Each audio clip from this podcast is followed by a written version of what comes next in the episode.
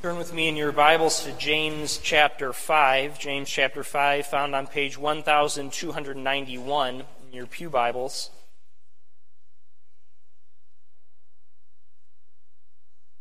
James chapter 5, as the heading expresses, a warning to the rich. We see here a something like an Old Testament prophetic denouncement, a declaration of woe on those who would mistreat God's people and those who misuse their power and wealth. Before reading the first six verses of chapter 5, let's pray.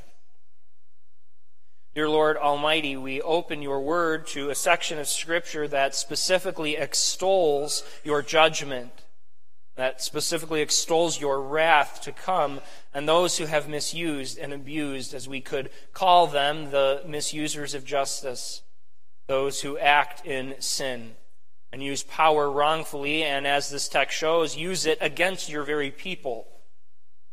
We see in this expression of your power and coming judgment the love with which you have for your people to rectify these wrongs, to put them to right and we see in this as well a call for our own obedience to refrain from mimicking the sin of these wicked men.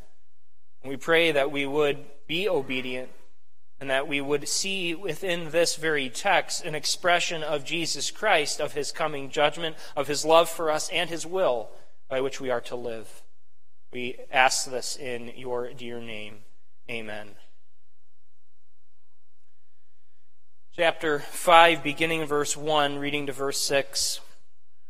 Come now, you rich, weep and howl for the miseries that are coming upon you. Your riches have rotted, and your garments are moth eaten. Your gold and silver have corroded, and their corrosion will be evidence against you and will eat your flesh like fire. You have laid up treasure in the last days. Behold, the wages of the laborers who mowed your fields, which you kept back by fraud, are crying out against you. And the cries of the harvesters have reached the ears of the Lord of hosts. You have lived on the earth in luxury and in self indulgence. You have fattened your hearts in a day of slaughter. You have condemned and murdered the righteous person. He does not resist you thus far the reading of God's Word, and may He bless it to our lives. In chapter 5, James turns his attention to using a, a part of redemptive history for the believers. In chapter 5, what James does is he sort of enters a little class, a class on using eschatology 101. That's just a fancy way of making it sound like some elective you might take. But what he's doing is showing you how do we use the knowledge of the last judgment as believers. What does that do for believers? What is the knowledge of coming justice, of putting to right that, what, that which is wrong in the world mean for us? How are we to live? What difference does it make? And that's what James does in these first 12 verses of chapter 5. We're only looking at the first half of that, and the first half of that deals with the judgment on those who were unjust, the judgment on those who have wronged. And then the last half of that deals with the patience by which believers can live in light of that truth. That'll be next time when we go through that text. This time again, it is a use of a passage that sounds so similar to an Old Testament like judgment. You can think when you read through the Old Testament, the Old Testament prophets, there are these woes woes against Edom, woe against Egypt, woe against Assyria and Babylon, and these judgments. Well, what do we do? What do we do with these judgment passages? The way I want to illustrate that, how we use them, is think of a, of a move date. If you've ever moved and went from one house to another, bought a house, or went from an apartment to a house, there's that date fixed. There's that day, well, we close here and we move this day. And that date, that upcoming date and time, bleeds into everything that leads up to that. That coming date affects everything we do, the thoughts, the actions, what we buy, what we sell, what we throw away. Our whole life is characterized by a coming time, a coming date. We felt that when we were moving from an apartment to a home. You pack away what you know you won't need. You have a room designated for that so you can slowly pack and put it away. You start preparing for that move, but you have to keep in mind what am I going to need until that date? And then as it draws closer, as these last days in your home approach, everything ramps up. Everything ramps up, and your fridge, you look at your fridge and you open it, and you're like, what are we going to take? What do I need to eat? Oh, that's it's probably time for me to have that or throw that away. We're not taking that with us. We're going to leave that behind. We all experience that. Well, what James is saying in this text is to live with the knowledge of that move date in mind. But it isn't just a move date from a house, it's the last judgment. And though we don't know the day, we know it's coming, which means we should live just like the last days of a move. Everything is structured according to it. We're going to throw away this couch and we're going to purchase a new one in the home. So don't worry about that. These riches don't matter. We'll throw them away. Well, in the same way, in these last days, what riches matter?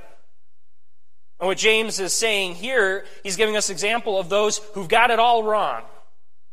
Those who failed to see that the move date is scheduled on the calendar, it approaches and there's no changing it, and they're not living in that reality. They're like those who live in an apartment and the lease is done. And what they're doing is they're unboxing everything and they're spending money uh, on, on upgrades to this apartment that isn't theirs, that they can't take with them, that will ultimately not come with them in the move, and they haven't seen it.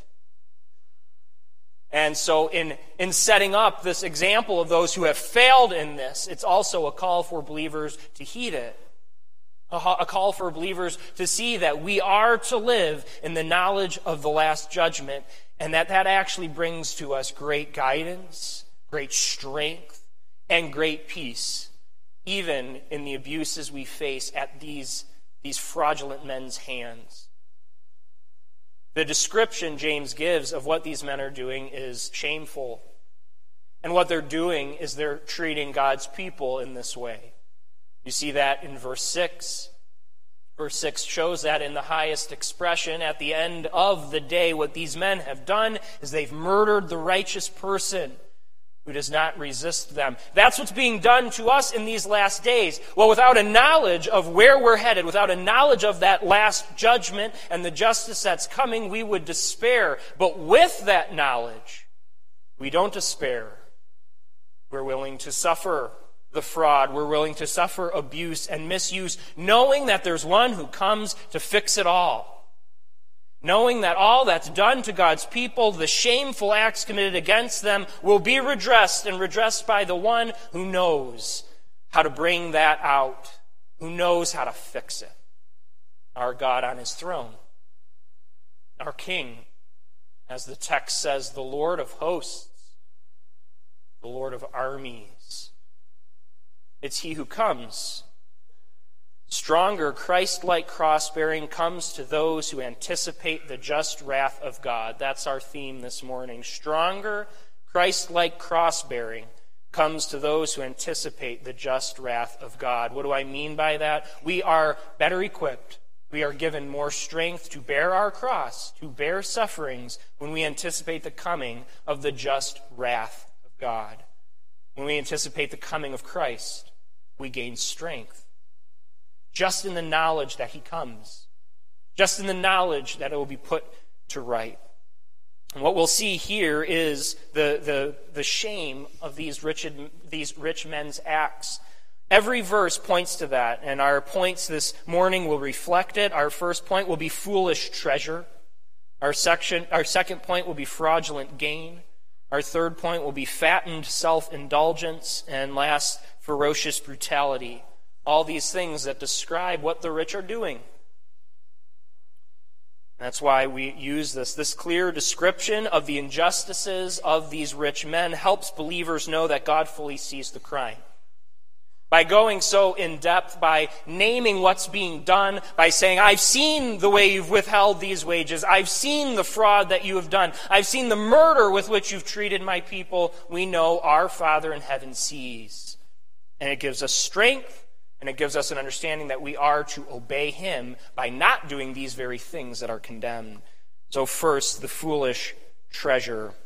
The foolish treasure. You see this in verse 1. Come now, you rich, weep and howl for the miseries that are coming upon you. It's verse 2. Your riches have rotted, and your garments are moth eaten.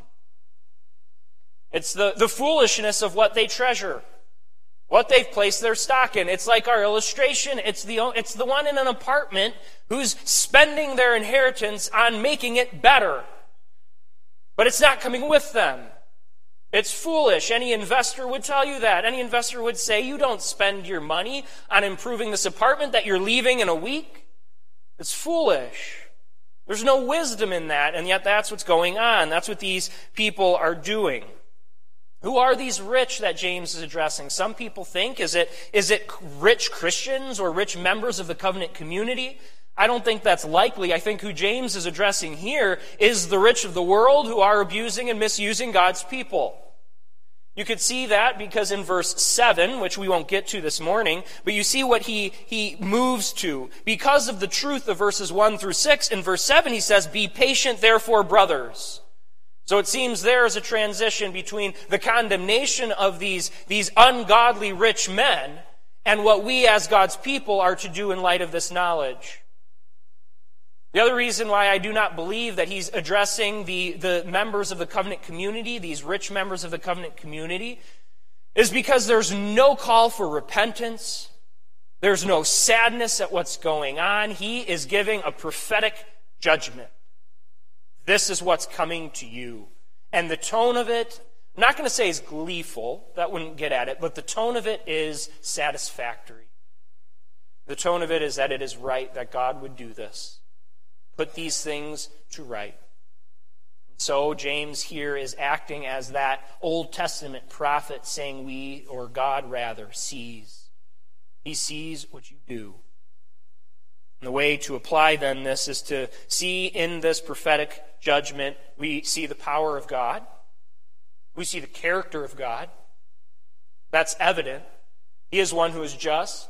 He's one who loves his people to come as this Lord of hosts to, to bring justice to the world. He has the power to do that. So we can see in every verse the power of God on display, even in this judgment. We can also see it as what we've already said, a way to be comforted when we are abused and misused, to have peace, to have strength in our cross bearing because it'll be put to right. That's the other way to apply these texts, these verses. And the third way is that we see the will of God to life, his hatred of injustice, and so that call for us to, to refrain from acting in these ways. And I want us to keep that, those three ways of applying these verses in mind. They apply as well to how we would use any Old Testament text of judgment, any text of judgment. You see the character and power of God. You see the care for his people because he is coming on their behalf and as the judge of justice to act. And then we see the will of God for his own people. Don't do that. Don't live that way. But now the foolishness of these rich. Verse 2 Your riches have rotted, and your garments are moth eaten. Your gold and silver have corroded, and their corrosion will be evidence against you and will eat your flesh like fire. You have laid up treasure in the last days. All of this is expression of foolishness. Your riches. Riches means these things that you hold dear, these things by which you live. The goal of your life. You pursue these riches. Well, they've rotted. And notice the tense. He does not say they will rot. He says they have rotted. Your garments, they strut around as their fancy peacocks, as their display of color and all the wealth of the world. Your garments are moth eaten. Your gold and silver have corroded. And then notice this their corrosion will be evidence against you and will eat your flesh like fire. It's like they're so contaminated. These riches that they, they go after are very corroding in their presence. They're rusty. They're falling apart. They have a, a sickness on them. And by touching them and grabbing them, their very flesh is melting away. Evidence that they have gone after the things of the world that were foolish and you see that in that last phrase you have laid up treasure in the last days. That's a condemnation. It's exactly like our illustration. You're in the apartment and you've bettered it in these last days of the move. You've laid up treasure that's temporal, that is passing away, and that's what you've sought in the last days, failing to realize it's all gone. That's that use of the present tense. It's already happening. Your riches don't fulfill.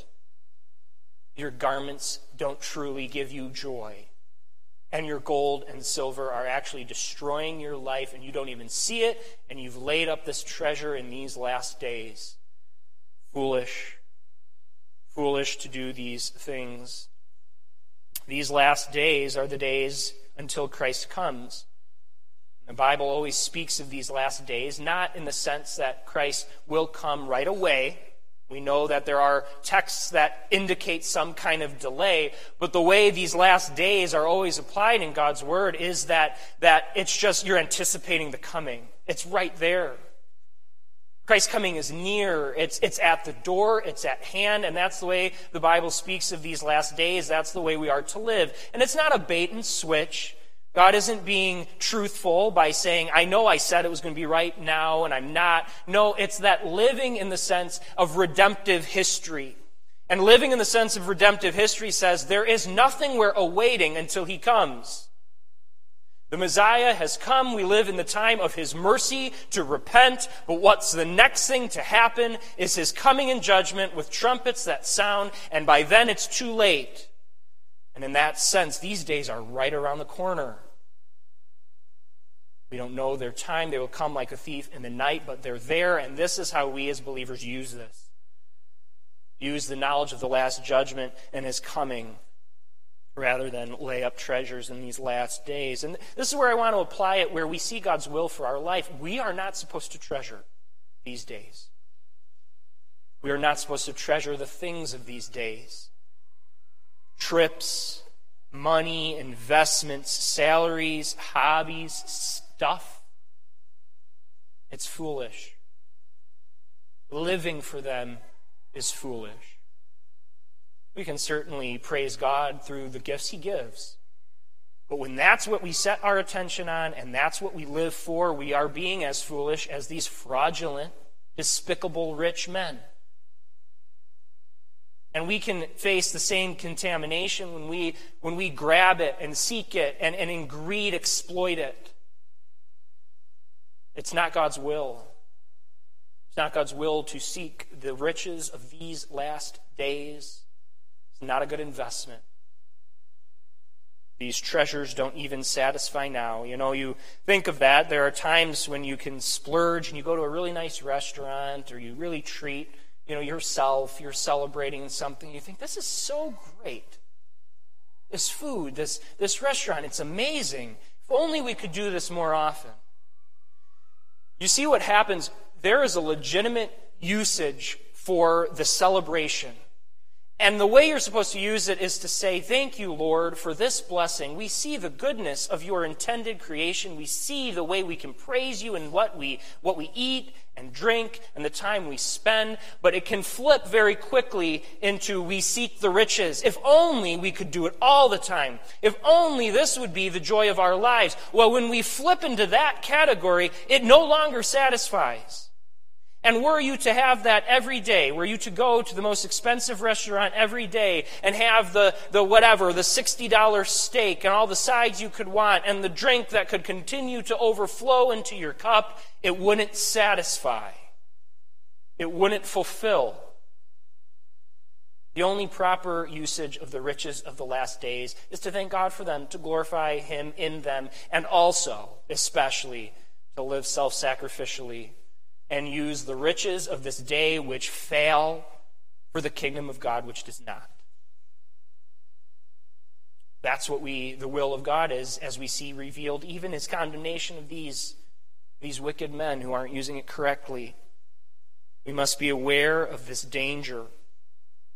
God would not have us treasure the riches of the world but know as well, in that sense, where we gain comfort and strength from the knowledge of the judgment, that those who so foolishly treasure them, it will be shown to be foolish.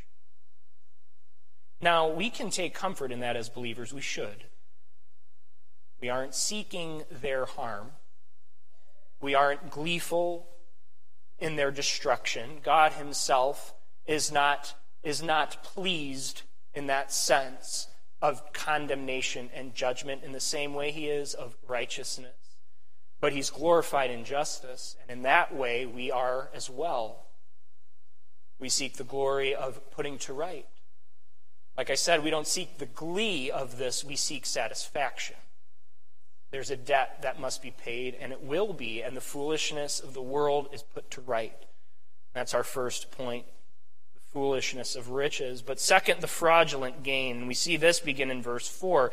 So the first point we see the just condemnation of the foolishness. Well, here you see the condemnation for the riches and justice. Or how did they gain it? How they got it. Verse 4 says, Behold, the wages of the laborers who mowed your fields, which you kept back by fraud, are crying out against you. There's that, there's that personification of the very cry of their injustice. It's coming to God. You can think of the way in which Abel's blood cried to the Lord. It cried out from the, go- the, the ground, saying, Fix this. This is unjust. This is wrong. And What James is saying, the very fraud of the wealthy and powerful, the very fraud of those who are in power, by which they misuse and abuse, is crying out against them, and the cries of the harvesters have reached the ears of the Lord of hosts. By fraud and deception, they've gained. They have not done it rightly. They have not thanked the Lord. They have not sought Him and His ways. It's been a foolish goal It's been foolishly pursued and they're condemned. The servant ought to enjoy the protection of his master. And the biblical example of good business owners, the biblical example of true masters, of those who are in a position of power, is to not use their power for fraudulent gain or deception or injustice. It's to use it for the power of the Lord, for the people underneath them. It's to live self sacrificially. So when we apply this again as the will of God for our lives, do we live with the expectation that those in which we have power over, which can be almost anything, would they praise our names as those who righteously use it? As those who don't seek the foolish riches of the world, but provide for those under their care, who live self sacrificially. You know, this is the example of Christ, the, the rich man, the fully rich man, God Himself, who gave all for others. That's the example that we follow. And so God's will for you, if you are a, a business owner, if you have people under you who answer to you, if you're a parent, if you're an older sibling and you have a power over your younger siblings, how do you use it? Use it for their good. You sacrifice for them. You don't misuse them for your gain. And then that name the harvesters, their cry, it reaches the ears of the Lord of hosts. I've already said it. That term in the original language is Kurios Sabaoth. Kurios is Lord. Sabaoth is of hosts, of armies. And so that title that James is taking is specific. Who has the cry reached the ears of whom? The Lord Almighty of armies is, that, is the title. Very good use of that name. You see, it, it, it doesn't just reach the, the ears of the judge. It doesn't just reach the ears of the perfect Son of God. It, he is that. But his title, what's, what's being loaded here and front loaded here, is that he's the Lord of armies. As rich and powerful as these men are, as much as they're able to siphon out of those under their control and squeeze them for every penny that they're worth, there's armies coming and the Lord who governs them. Now, I hope in that, that just brings to us a, a great amount of peace. I'm going to apply it to the events of the world around us. We, we see so much that's wrong. So much done to us by loved ones, so much done to us by those in power. You can think of even governmental power, and we see injustice, and it cries out within us, and that's not wrong. It's just like it's like the harvester's cry. It bleeds out and it comes to the Lord, and it demands that there be some some leveling, some justice to come, and it will. We're not seeing God withhold justice. We're seeing the sentence declared here, and we will see it carried out. Now, doesn't that strengthen us in our cross bearing? Doesn't that give us peace and comfort in these last days that our Lord is coming, the Lord of armies comes? Christ is the example of he who gave all. He isn't stingy in his giving, he isn't sparing in his giving, and that's what the, the powerful of the world, the wealthy of the world should be, and they're not. And God's will is that we would be. That we would use our wealth rightly, that we wouldn't commit the same type of sins, the same foolish decisions. So we would live obediently and we would gain so much strength by knowing our great brother comes that we would live with that satisfaction. You are on to these, to these sinners. You may be on your thrones now. And you may, you may be misusing us now. That won't always be the case. Righteousness comes, He comes. Our third point fattened self indulgence fattened self indulgence. This is a condemnation of the riches self indulgence or how they use their riches. So you see, what's been already condemned is how they gained it, and now what's condemned is how they use it. Verse 5 You have lived on the earth in luxury and in self indulgence. You have fattened your hearts in a day of slaughter. Again, the foolishness is still present here, but it is condemning what they're doing with it. Here we see God despises self indulgence. He despises the youth use of what he's given in this world for your own indulgent life. Self indulgence is selfish devotion to your own pleasure. That's what it is selfish devotion to your own pleasure. And what it comes down to, it's self worship. You, by proceeding this way, as these rich men do, think you're worth it. You think you're worth the misuse and abuse of others and the gain and greed that you should be able to spend on yourself. Worship yourself is what they do. It's unrestrained. And that description, again, it's, it's, it's, I say beautiful language, it's chilling language. You fattened your hearts in a day of slaughter. You're a fattened calf. You fattened your souls on the riches of this world so that you can be slaughtered. Fraudulent gain idolatrous self worship. Where does that lead these men who misuse and abuse the people of God, who misuse what God has given, who misuse the creation itself? Well, it's fattening to slaughter. Now, to say it like that, I hope again strengthens our faith, strengthens the awe in which we see the power of God and the justice of God. But saying it that way, I also would pray would awaken within us a certain strength in pity what I mean by those who do abuse us and misuse us, even the leaders of the world, the riches, the frauds, whatever it is, that's their outcome. Fattened for a day of slaughter. In that way, we can rightly pity them and gain strength that that, that isn't our outcome, it is theirs but also in, in that sense of, yes, satisfaction, but the sadness of that's what awaits these men.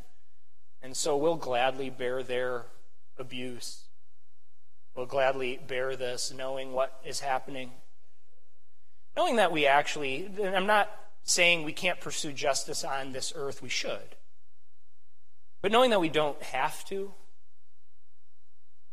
being willing to be abused, to be fraud, defrauded, because it, it doesn't matter. That's what living in that in the last days sense, living with the judgment of God in our minds does for us. It doesn't matter. Their self-fattened self-indulgence will come back to haunt them. And again, we ourselves should not live in this way. We don't live for self indulgence. We don't live for greed. We don't live for what we might be able to do on this earth. We don't misuse what God has given us like these men do. We use it. We use it for the kingdom of God, or at least we should. Acts 2:45 in the early church it says, "And they were selling their possessions and belongings and distributing the proceeds to all as any had need, lavishly giving of perhaps what they didn't really even have." What I mean by that is sacrificially we so often give according to our, our top number. We skim off the top. This money that we don't need, this is what we'll give. We ought to give like those. We ought, we ought to give in a sense to, to the level that it hurts, that we sacrifice, that we take away from these foolish treasures of the world and apply it to what truly matters. We ought to give sacrificially, and to us, so often, giving sacrificially just means a delayed gratification. So often, what it just means is that, okay, I'm going to wait for a bit before I go and do this that I want, before I go purchase what these things are. Why do we say that? It's because our, our, our living is, is that move date. We're, we're selling these possessions that don't matter and we're storing up the, the wealth of heaven. We're exchanging. It's the great exchange. You're exchanging what has no value here for what has eternal value. Seeking the kingdom of God, that's what it is. Using it for his purposes. In that way, you've taken wealth that would corrode and you've given it the, the, the, opportunity, you've given it to God, and He uses it for the growth of His kingdom. We, we do that with our wealth and our time. Indulgent lives who would defraud their laborers would actually go so far as to be like Ahab and murder someone, murder Naboth, who he wanted his vineyard to orchestrate things and use his power to the point where he's taken the righteous man's life. I think that's what James has in mind here the whole spectrum of murder, but especially that. This is what they've done, and the recompense is coming. Now, there are those who question is this a reference to death, to Christ himself? This could be translated they murdered the righteous one. They murdered the righteous one. He does not resist you. Now, I, I, don't think that's the way it should be translated, but I think that does help us key in to a, a deeper point here. I think it should be translated, they murdered the righteous person, because James is addressing his own context. He's addressing his day and age and what these rich men are doing. But what he is doing here is he's calling these men who've been abused or abusing these people as the righteous person, those who belong to Christ. They've done it to those who are Christ's. And elsewhere in Scripture, we see the, the persecutions of God's people are the persecutions of Christ. In fact, when we are persecuted for our faith, when we're abused and misused, Scripture talks about it as filling up what is lacking in the sufferings of Christ. Now, that doesn't mean that what's lacking in Christ is his atonement, or that there was something deficient in how he atoned for his people. What it means is that the suffering of the church is Christ's own suffering, and that is being filled up. And so to say that they persecute the righteous person who does not resist you is saying you are persecuting the Christ like. And who's the one to come? It's the Lord of hosts, it's Christ. So you see there, though I believe James is actually saying what you're doing is against the righteous person, the knowledge of Christ is still present there because the way the righteous are acting is Christ like. And dying without resisting is the very example Christ gave as that lamb who was silent before his death. And they're acting like Christ, and they are like Christ, and you have murdered that person. Shame on you in awaiting his judgment for what you've done to his people. The divine recompense is coming. God knows it, and God wins. And that gives us strength. Stronger Christ like cross bearing comes to those who anticipate the just wrath of God against those who are being fattened for slaughter. Don't despair. A text of coming judgment in this way gives to us so much peace, so much love for the Lord who sees. And let this give to you steadfastness don't be those who, at the signs of abuse, lose control. Who, at the signs of abuse, only can say, this isn't right, and then, and then be consumed with the injustice of it. Again, it is, it is not wrong to pursue justice. We should. But, but by this text and what it teaches, we shows we are those who don't lose control when the injustice is presently taking place because true justice comes. And so we gain a, a sticking power, a strength to uphold the burden, to, to deal with persecution. How did James begin? Consider it pure joy when you undergo various trials, because the testing of your faith develops perseverance or steadfastness. And this text is a part of that very steadfastness, living with the, ju- the last judgment in mind, upholding us. We have a greater picture and when we see the, the rulers of the world do what they do and injustice, it doesn't spin us out of control. In fact, we are those who exemplify Christ and are those who, in this sense, don't even resist the, the, the problems, don't even resist that condemnation of us. We don't even resist our own murdering because we have it correct. We have the right understanding. Living with a greater purpose in mind. I don't know about you, but these texts, though, though chilling, are very, that term, satisfactory. Strengthen us in the knowledge of what our Savior is, who He is, and His power that's coming. Let us strengthen our faith in that knowledge. Stronger Christ like cross bearing comes to those who anticipate the just wrath of God. Let's pray. Lord in heaven, we are in awe of you in this text. And we thank you for the justice that you bring.